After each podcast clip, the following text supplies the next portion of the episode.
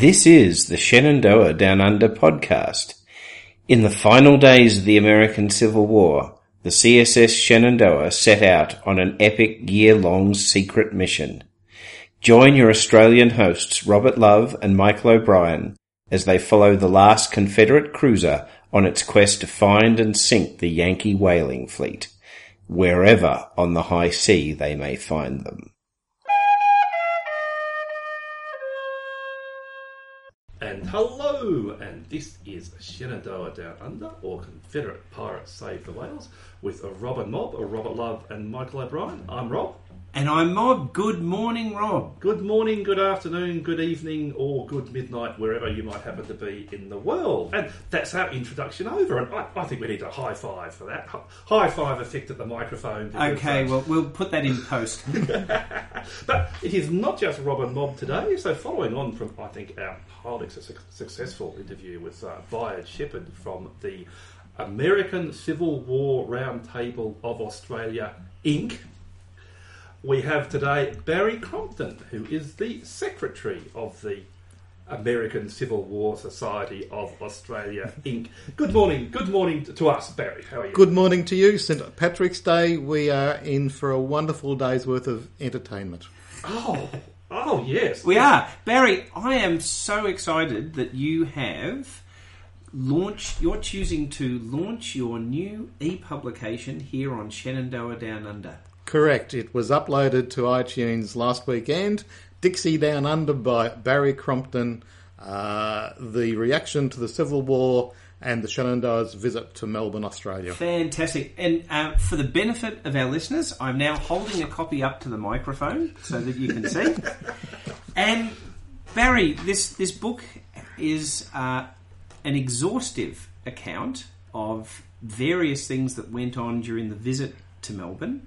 You've gone very, very deep into uh, primary resources and records and newspapers of the day and so on. How long has it taken you to put all of this together? It's surprising, really. I've probably been doing it for 20 or 30 years now since uh, we really got interested in trying to find out what we could do on, on the Shenandoah. And there's so much of the primary source material, the newspaper records of uh, the Melbourne, three Melbourne newspapers at that time. There are the uh, reports by the consul the United States consul to his superiors in Washington, D.C. There are the parliamentary records. There are the journals and the memoirs of the officers of the Shenandoah themselves. There are also diaries and comments by local people around Melbourne. So when you combine them all together, very expensive to go and search for all that information in one location. But if you actually have it available at your fingertips, and I've transcribed most of those records now, so anyone who wants to do all the work can do it in one place.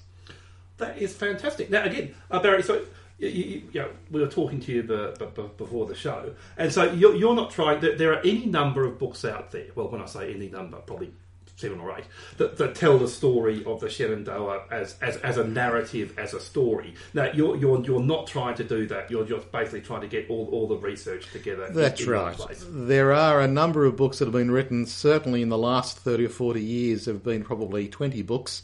Oh. In the last 10 years, half a dozen books or so that do a very good job. Uh, some are certainly better than others, uh, some are more researched, some have just used the same material as they have in the past. But there's a couple, uh, certainly the officers of the Shenandoah by Angus Yep, uh, yep. Curry is wonderful when it comes to Oh. information on Again, I'm going to do the traditional thing. I'm holding that up to the microphone. Fantastic now. book. This has been a, this is a fantastic book, and Angus Curry is an Australian as well. Melbourne born, Melbourne researched, and uh, excellent source material. So, what I've done is basically got a lot of the information together, put it in the one place. I've delved into a lot of the local records or so that aren't available to overseas people. Uh, the births, deaths and marriages, the uh, wills and probates, uh, the consular records, and a few of those sorts of things. So that if you do want to look at the street directories, uh, who was who, who was alive, who had died, this is the one place that you might find that information. Wow. So the the this this interest that you had in the Shenandoah goes back a long time. I was um, fortunate enough to be around when Cyril Pearl released his book Rebel Down Under in Ah, 1970. You know, I, I, it's actually over there, and I can't be bothered reaching over. But uh, Cyril, I'm wait, virtually Michael is holding it- holding it up to the microphone. Yes. Yes, Cyril- This is a book called uh, Rebel Down Under, published in 1970. by Heinemann and Company of Melbourne and uh, written by a, uh journalist who was then working for the Sydney Morning Herald, Cyril Pearl, who'd written three or four books in the past or so, uh, and continued writing a few more after this. He doesn't use any footnotes or cite his uh, material, and a lot of the Uh, information in the book Sorry. is not exactly uh, verbatim. He's used a lot of material and uh, tried to uh, capture the flavour of it, but you wouldn't want to use it as the uh, research guide. Well, interestingly, Barry, that is exactly the same book that uh, first piqued my interest in this story because I picked it up, as I've mentioned before, in the Nunawading Public Library. It was on their remainder uh, tray for 50 cents, and I, I, I bought it then. And I was probably uh, picking up as many copies as I can. I reckon in the last 40 years I've probably bought more than 50 copies of the book. If I could pick them up for a dollar each, and then they were $2, $5, $10. Nowadays they're getting a bit more expensive, but for a long, long time, when we had overseas visitors arriving in Melbourne, it was the one thing that we would give them as a thank you present because it was the only thing published locally on the on the Shenandoah up until Angus's book came out. Although, 10 mind you, um, I think I think Angus is the, the officers of the CSS Shenandoah. I think that's around seventy dollars. So you can probably still, but it's much much better researched. It has to be said than uh, than Cyril Pearl. And I've still got half a dozen copies in my library or so that I'll be happy to hand over. Unfortunately, none of them are signed because Mr. Pearl uh, is now deceased. Oh dear. But uh, there's a lot of information in the book or so that he wrote that uh, I haven't even been able to find out where the information came from. He tells, for example, of uh, the president of the uh, Melbourne club sitting next to the captain of the Shenandoah, and that hasn't been found to be in any records that I've been able to locate either. But uh, through some of the information that we did find, it, it was then one of those ideas that I found, all right, if I can do this, I can go a little bit further. And I was looking at one of the reports uh, by the United States consul in Melbourne in the 1870s, uh, Adamson, who wrote uh, to his superiors that he had found a, a couple of uh, of the crew members who had returned to Melbourne after the surrender. And that Oh, is this? Uh, these would be some of the forty-two that uh, got on board. Correct. In Melbourne. And these were this was the first time that I was able to really locate. We had always thought that the 42 men who served on the Shenandoah who got on board in Melbourne had used false names, false nationalities, and really hadn't given any other information because it was illegal and they weren't supposed to be doing it. But then we found out that uh, due to this correspondence, um, three or four of the names were mentioned. So I got to the local street directories of Melbourne and blow me down. One of the names came up to me and bit me on the nose.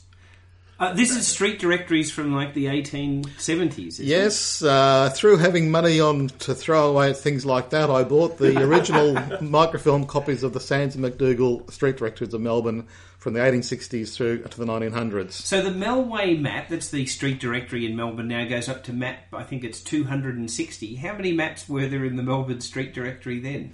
Uh, probably 20 or 30 in those Uh-huh. days or so. I think that the, the suburbs went out as far as St Kilda. Uh, Brighton was, was, was considered one of the retreats at that time, so was uh, Sandringham. It still is, yes, one of the, the, the moneyed retreats. Yes. And if you went out to Ivanhoe, you had reached the end of the known world.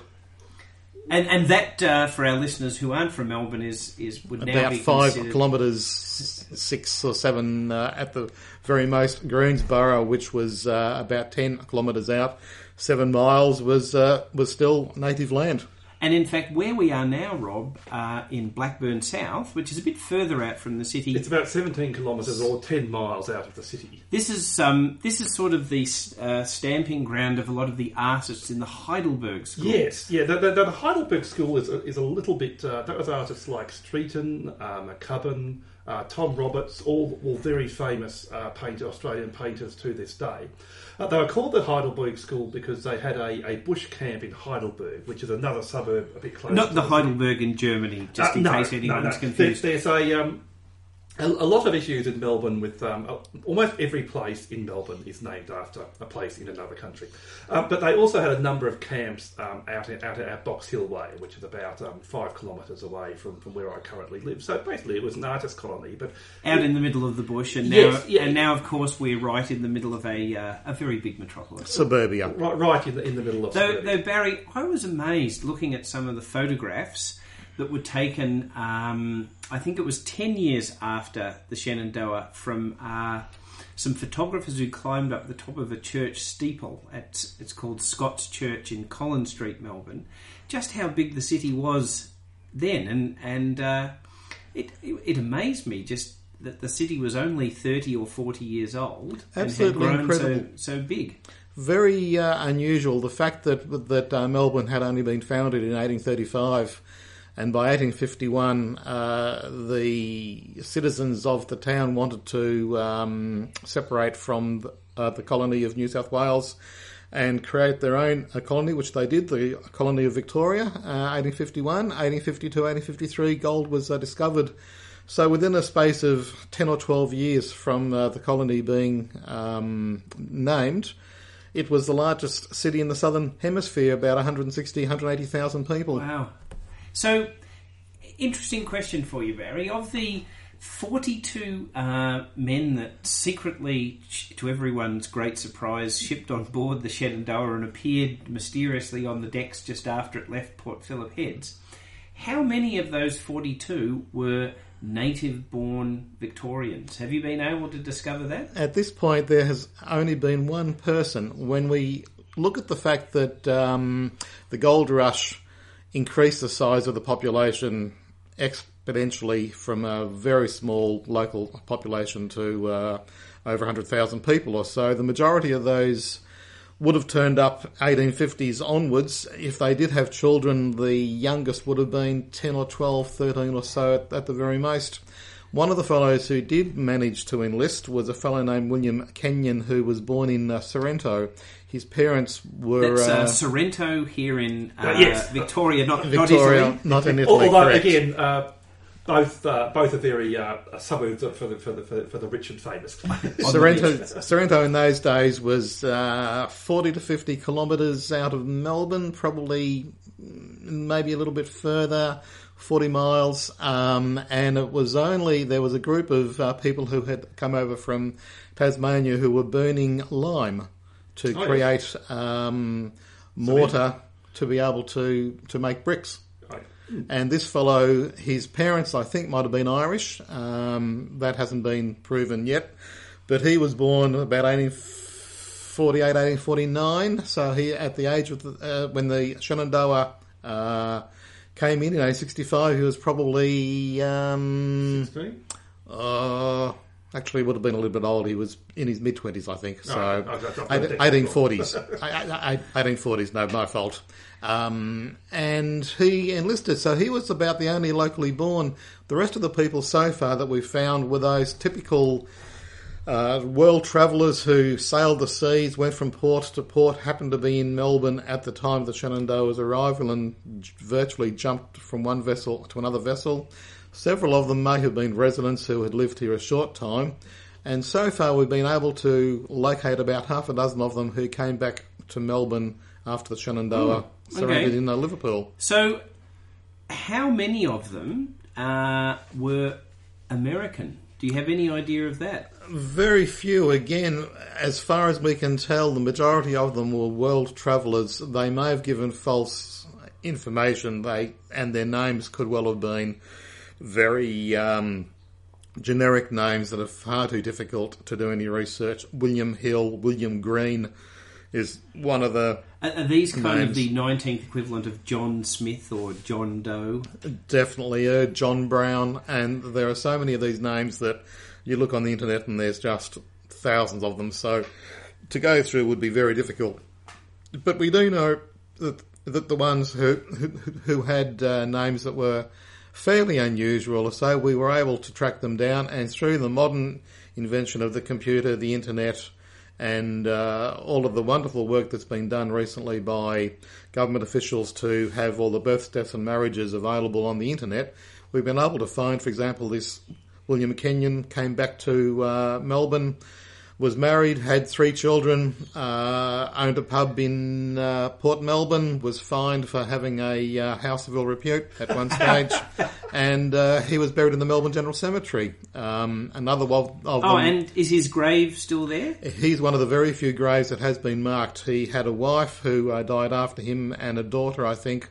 So their names are, are all three on the uh, grave, on the headstone of this grave. And is there a, a marker that indicates he's a veteran of the American Civil no, War? No, nothing at all. There was only one fellow who died who the newspapers said was a veteran of the Shenandoah. The others who we found who have had death uh, notices in the newspapers, again, very unusual. They don't mention anything at all about their, their service on the Shenandoah.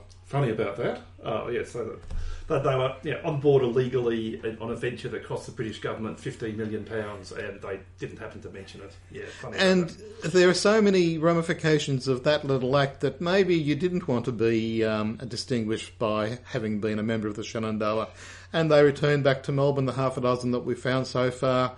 Came back to suburbia. They lived a quiet life. They lived, they died, they married, they had children. Uh, and all Probably not in that order, though. possibly in the order that they should have done it.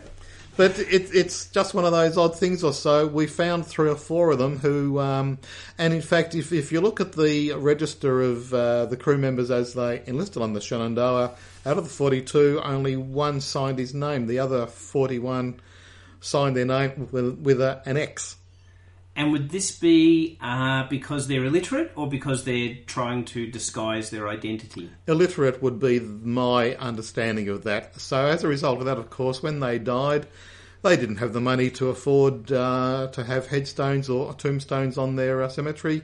Some of them were actually buried in um, in what they called paupers' graves, uh, and that uh, as a consequence of that, there is no record of of uh, anything appearing on in the cemeteries. So we- we're going a little bit ahead of ourselves in the story, but the the crew all finished their cruise in Liverpool. How long did it take these people Half to get dozen, yeah. these half a dozen to get back here? Do you know? We know one. Uh, within six months to a year or so, they had returned. One of the fellows, unfortunately, surrendered in uh, Liverpool, caught a ship back to Australia, and died of uh, of a, an epidemic uh, along along something like uh, measles, and died three days before the ship came through the, the heads of of Port Phillip Bay. Uh, so it was most unfortunate that he wasn't able to uh, survive that.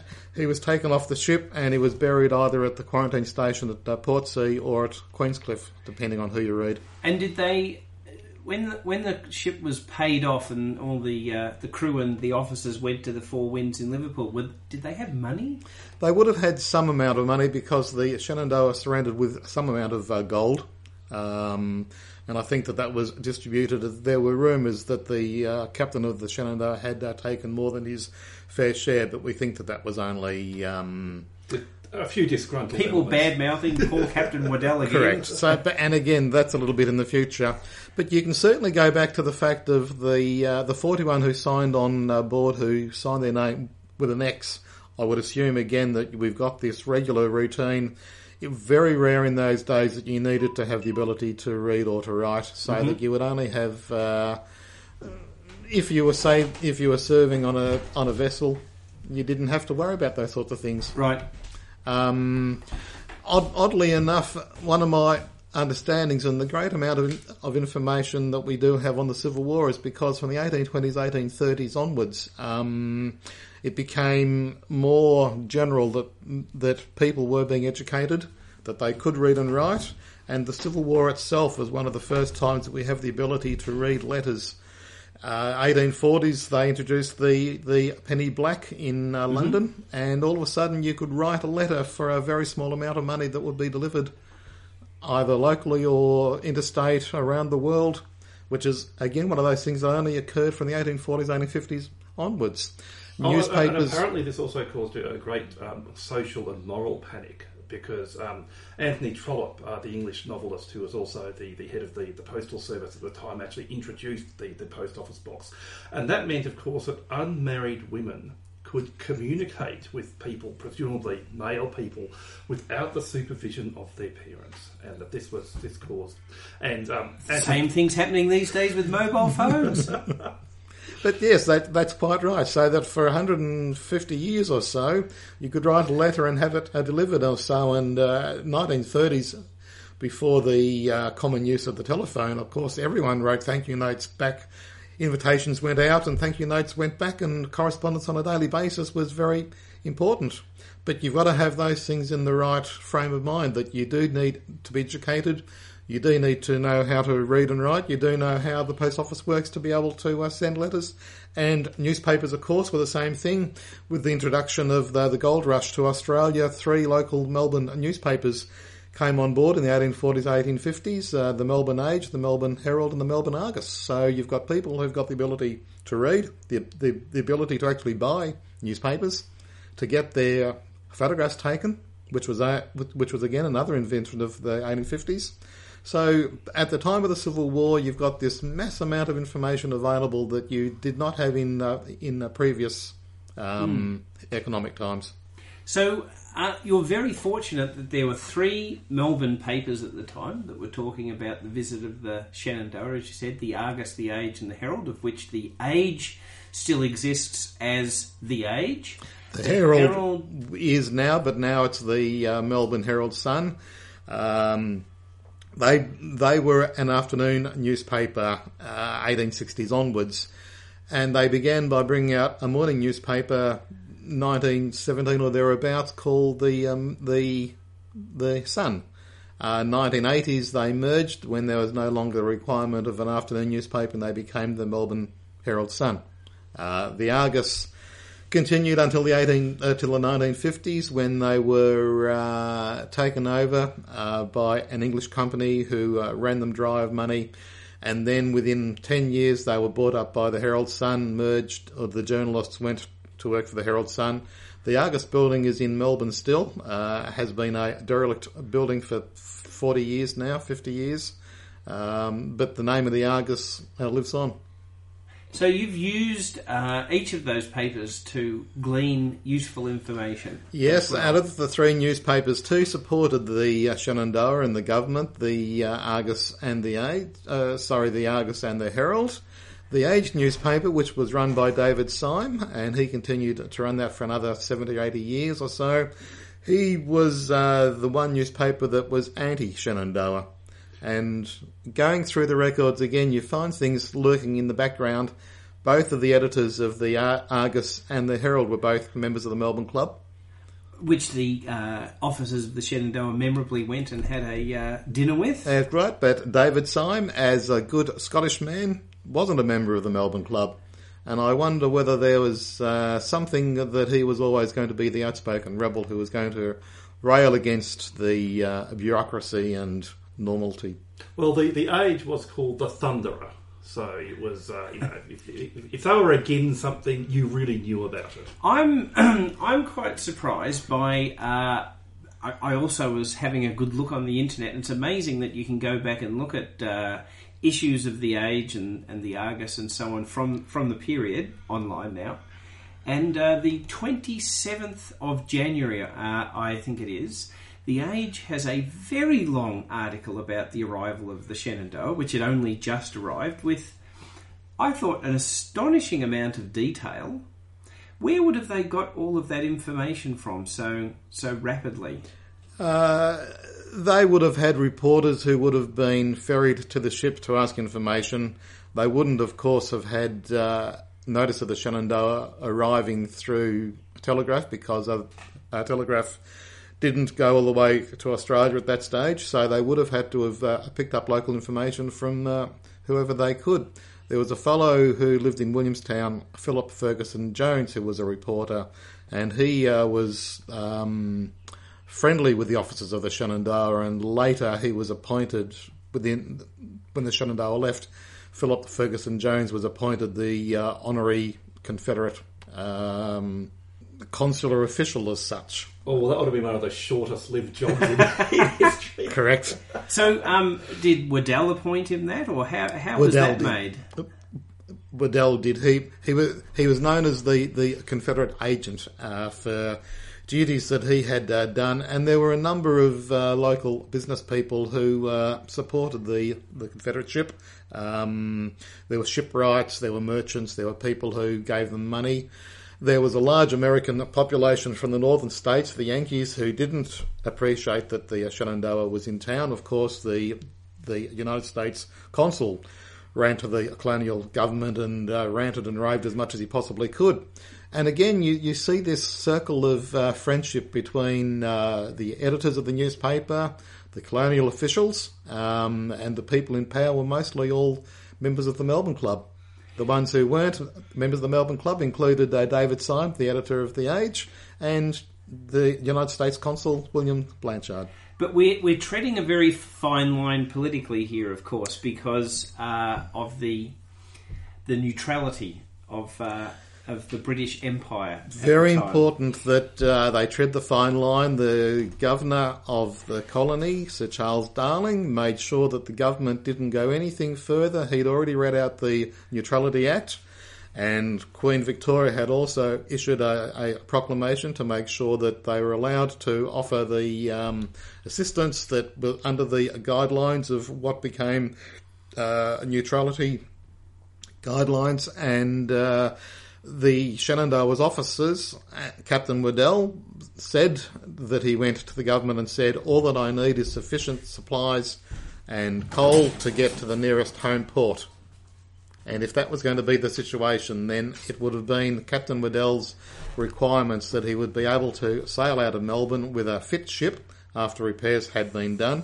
And that was uh, part of the problem, wasn't it? Because, of course, uh, the propeller needed quite a bit of work done to it. After the damage had been done by the uh, storm, while the Shenandoah had been sailing towards Australia, that was one of the things that needed to be done.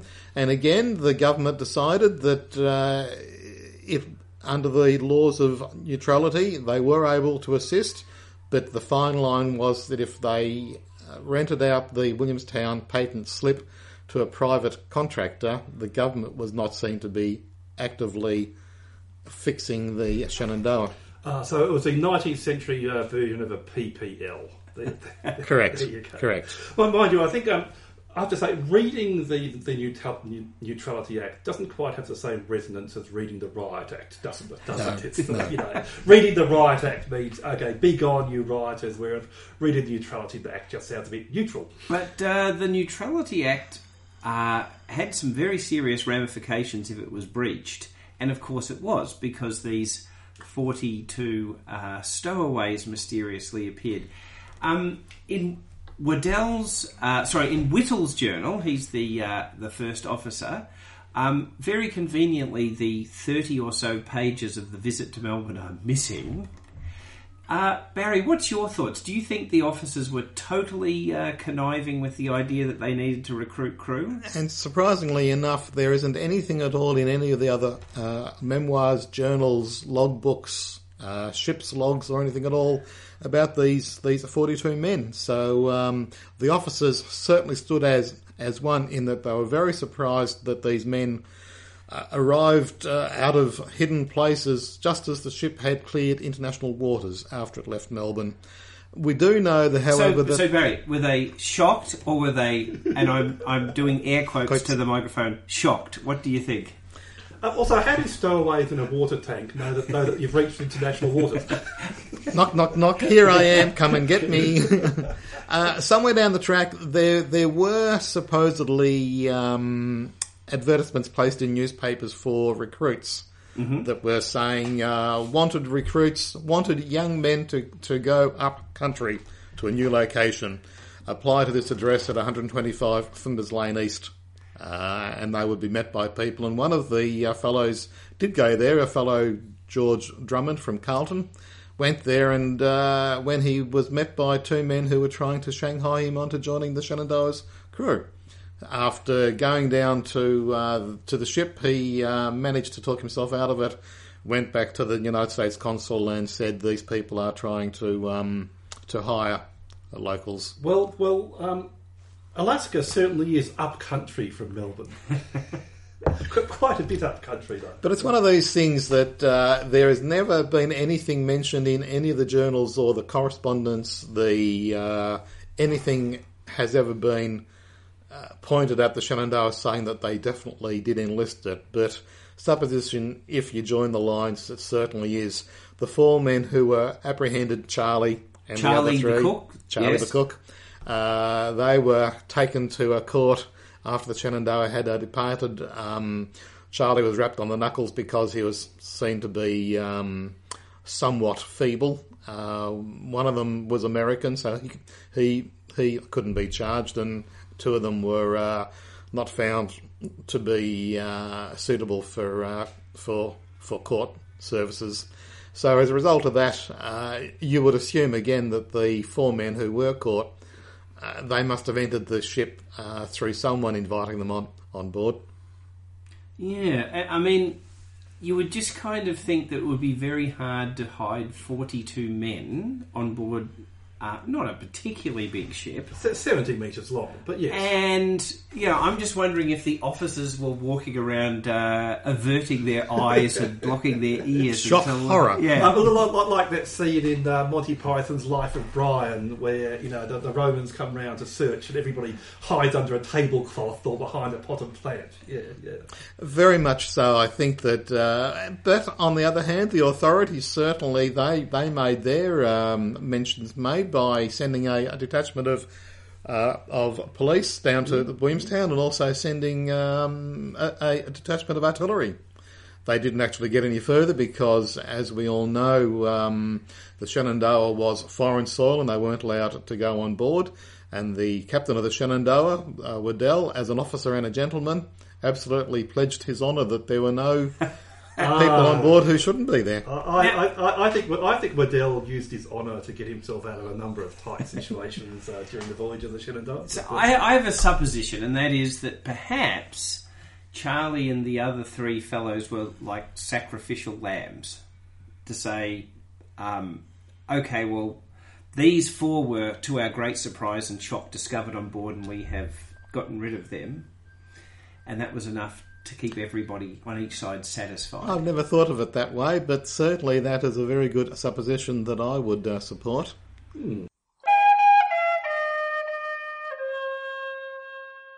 And uh, that was the first half of our uh, interview with uh, with Barry Crompton. Uh, we, we we thought we'd, we'd leave uh, our interview with, with Barry at a point where he's been complimentary towards us, Mob, and uh, Yes, he liked our supposition that the officers must have averted their eyes yes, as the stowaways snuck on board and hid in water tanks and behind pot plants or all the other Monty Pythonish things Yes. they did so that they wouldn't be found. Well, look, uh, yeah, Barry Barry might have might have been being kind, but uh, anyway. Um, so we'll, we'll have the, the second half of that interview uh, where Barry goes on to, to talk further about the, the crew members of the of the Shannon. Now, um, I'd like to we'd like, like to make responses to um, a couple of listeners. This this is this is very exciting. Uh, we we did a response to a listener last week, but um, they are starting to come in. So. Uh, Andrew Kleiderman, Kleiderman um, did a response to um, our, our episode about Tristan da Cunha. I, I do hope I'm getting better at pronouncing Tristan da Cunha. Just think big kahuna, Rob. Big kahuna. No, no, no, I'm, not- I'm very much trying not Tristan's a big kahuna. no, no, no. anyway, um, uh, Andrew uh, got onto um, Google Maps and apparently the, the main bar of Tristan da Cunha, and apparently the only object of interest on Google Maps, at least, um, uh, apart from several churches, but the main bar is called the Albatross, and um, uh, Andrew was um, had a supposition that maybe that was named by um, the um, the sailors on an unfortunate ship going to the Great Australian Bight. Could have been. Could have been. Because in that particular episode, which is way back in, I think, episode 10, Mm. we were riffing on the idea that naming your ship the Albatross is not a good idea. And we were quoting some shipwreck stats Yes. in the Great Australian Bight to prove so. Yes, uh, well, but mind you, naming your, your sailor's bar the Albatross might, might also be a bit of a warning to the sailors that, that, that they shouldn't get sunk in, in the bar. But, uh, but there you go. And um, look, we'd also like to respond to um, now. I don't know how to pronounce your second name, um, Nick. I'm pretty sure about your first name though. Nick Fees. Uh, Fees. Um, And he raised an interesting question in that, um, I think back in ooh, episode Seven. seven, um, we said that um, the governor of Tristan da Cunha was told by Waddell that the Shenandoah was going to Australia. Yes, Waddell told his the secret plans of the Shenandoah to this man on Tristan da Cunha, but didn't actually tell any of his officers or crew. Yeah, that, that, that, that is a, a supposition uh, that we got from uh, Tom Chaffin, uh, Sea of Gray. Uh, but um, in the very next episode, we, we quote um, Executive Officer Whittle saying that Tristan da Cunha had no governor, and that when uh, a, a matter of moment had to be decided, uh, the, the families would get together, and if, if somebody had done the wrong thing, the, the other the other members of the families would, would tell him that he was a dog. That Um, was that was Justice Tristan da Cunha style. Now, now, now, now, it's entirely possible that um, now the the the uh, the source that we have saying that um, uh, Waddell did say the, did say this to the governor is, is a secondary source, um, and Whittle certainly uh, does not mention this in, in his original source, but then he wouldn't because Waddell wasn't wasn't telling anybody. But Michael, I believe you have another theory that might reconcile both descriptions. Yes, Whittle does say that uh, there are a number of there were a number of families on the island, and they took it in turns at being the point of contact for visiting ships. Okay, So the headman of each of these families was, in effect, the governor, with a lowercase g, I suppose, um, for when visiting ships came. Okay, so so perhaps not so much the governor, but uh, in in English uh, style, the the gov, or The governor. the, the governor. Yes, Yes. yes. So I, I think that's probably where the interpretation has came from. So uh, maybe we should go back and change the uppercase G to a lowercase g on our on our blog post. I don't know. Well, look, this is this is look one of, one of the fascinations of history, and I, I think it's why history is ultimately a, an art rather than a science, because there is so- some stuff that is, is just lost that, that, that can never be found out, and, and with some of that you, you do find the journal in the attic of the executive officer, but um, you know, in, in many other cases the journals would have been just lost or dispersed to the four winds, or um, like I'm sure Mr. Chew's letters that, that flew out of his sailing chest and went over the side. Uh, you know, uh, some some things are, are lost forever. But um, I- I think we've come to the end of yet another episode, Mol. We have indeed. We've got the second part of our interview with Barry next week, and we'll also give you an update on where the ship currently is. And things are warming up, shall we say? Oh, well, yes, uh, figuratively, literally, nominally, and uh, yes, uh, the crew of the Shenandoah, uh, the Shenandoah will be getting towards the equator, and um, some interesting things happen around them. Uh, poor Assistant Surgeon McNulty, um, he has a weakness apparently. What that weakness is, uh, we'll go into more detail next week, but you can use your imagination between now and then. Uh, it was a weakness that apparently lots of naval surgeons at least appear to have in fiction and in film. Yes, yes, and I do remember he had to be retrieved from the bars of Williamstown. Uh, let, let, let us leave it at that. Anyway, um, uh, I'd once again like to very much thank uh, Barry Crompton um, for his uh, for his interview, and I would just like to say that um, from Rob, Mob, and Barry, this has been Shenandoah Down Under or Confederate Pirates Save the Whales. I'm Rob, And I'm Mob and Tally Ho. And ahoy.